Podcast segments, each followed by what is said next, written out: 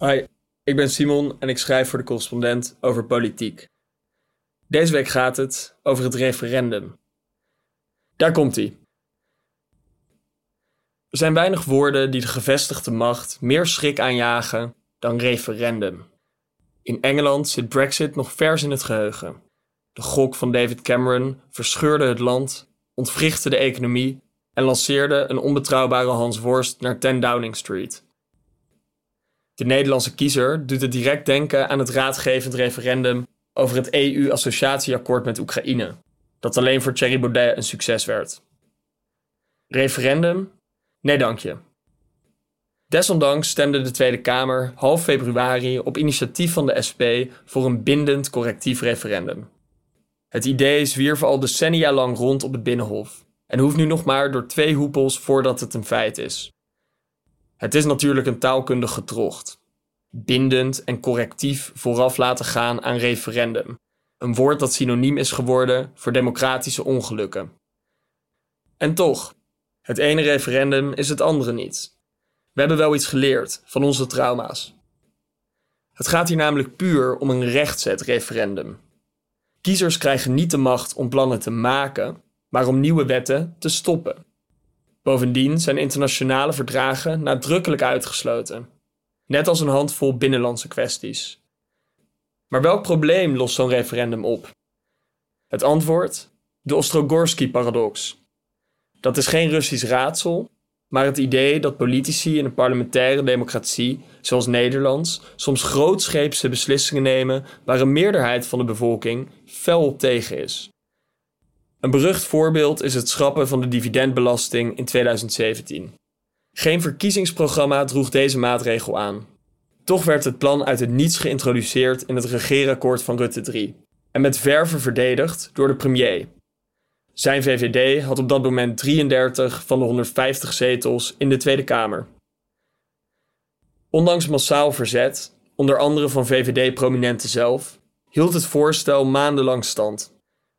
Ironisch genoeg was het niet de stem van het volk die de belastingmaatregel de das omdeed. Dat was het besluit van Unilever, om het hoofdkantoor toch maar niet naar Rotterdam te verhuizen. Het collectief referendum is een noodrem tegen zulke plannen, die des te meer voorkomen in een coalitieland, zoals Nederland. Na verkiezingen worden maatregelen uitgeruild in achterkamers. Zo kan een onpopulair idee als het afschaffen van de dividendbelasting plots worden doorgevoerd. Maar de Ostrogorsky-paradox gaat niet alleen over compromissen. Bewindslieden maken vaak genoeg keuzes zonder de steun van de kiezers. Als het correctief referendum daadwerkelijk wordt ingevoerd, kunnen de burgers de regering terugfluiten. Bijvoorbeeld bij maatregelen zoals een tijdelijke asielstop, de afschaffing van de basisbeurs of de avondklok tijdens een pandemie. Dat is lang niet altijd leuk. Ook beslissingen die ik steun kunnen een speelbal worden van een ongeduldige en wispelturige meerderheid. Denk aan ambitieus klimaatbeleid, het verhogen van het minimumloon of het terugdringen van de intensieve veehouderij. Maar wat heeft de voorkeur? Moeten politici af en toe gedwongen worden om hun plannen bij te stellen om deze acceptabel te maken voor de meerderheid? Of riskeren we liever dat ontevreden kiezers hun tegenstem opkroppen, met veel grotere gevolgen, zoals de Britten hebben ondervonden? Democratie draait uiteindelijk om het vinden van een evenwicht tussen competente keuzes en het luisteren naar de kiezer. We schieten nu tekort in het laatste. Referenda zijn geen wondermiddel. En ze kunnen het parlementaire stelsel waarin politici de kiezer vertegenwoordigen absoluut niet vervangen. Maar we zullen hopelijk zelf ondervinden dat referenda ook na Brexit een bruikbare aanvulling kunnen zijn.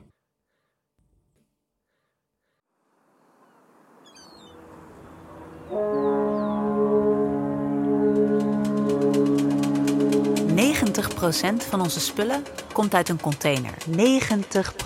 Zonder die stalen doos ligt de hele wereldeconomie op zijn gat. En zou jouw leven er totaal anders uitzien. Hier komen dus nieuwe kaders om straks 20 miljoen containers te kunnen laden elders. En toch komt de container in bijna geen enkel geschiedenisboek voor. En weten we nagenoeg niets over de reis die onze spullen erin over de wereld afleggen. Het is een ongelooflijk bewijs dat we als Nederland iets kunnen. En hier zijn we goed in. En dat laten we hier de hele wereld zien. Het is een bizarre paradox. Containerschepen behoren tot de grootste door mensen gemaakte dingen op aarde en ze zijn tegelijk totaal onzichtbaar. En duik je in de wereld van de container, dan zie je ineens dat die stalen doos van alles verbergt. Ja, totaal is er 3,2 miljoen kilo rotzooi in zee beland. Er is een criminalisering opgetreden van zeevarenden. Het wordt echt een gevangenis. Some of the worst cases are over four years that seafarers have been left on board. They haven't gone home. They haven't been paid. Gaat het hier eigenlijk over monopolievorming? Ja. In deze podcastserie zetten Maaike Goslinga en ik, Maite Vermeulen, een schijnwerper op de verborgen wereld van ons goederenvervoer op zee. Om te snappen hoe onze spullen bij ons komen en wie daarvoor de prijs betaalt. we always have our aha moments.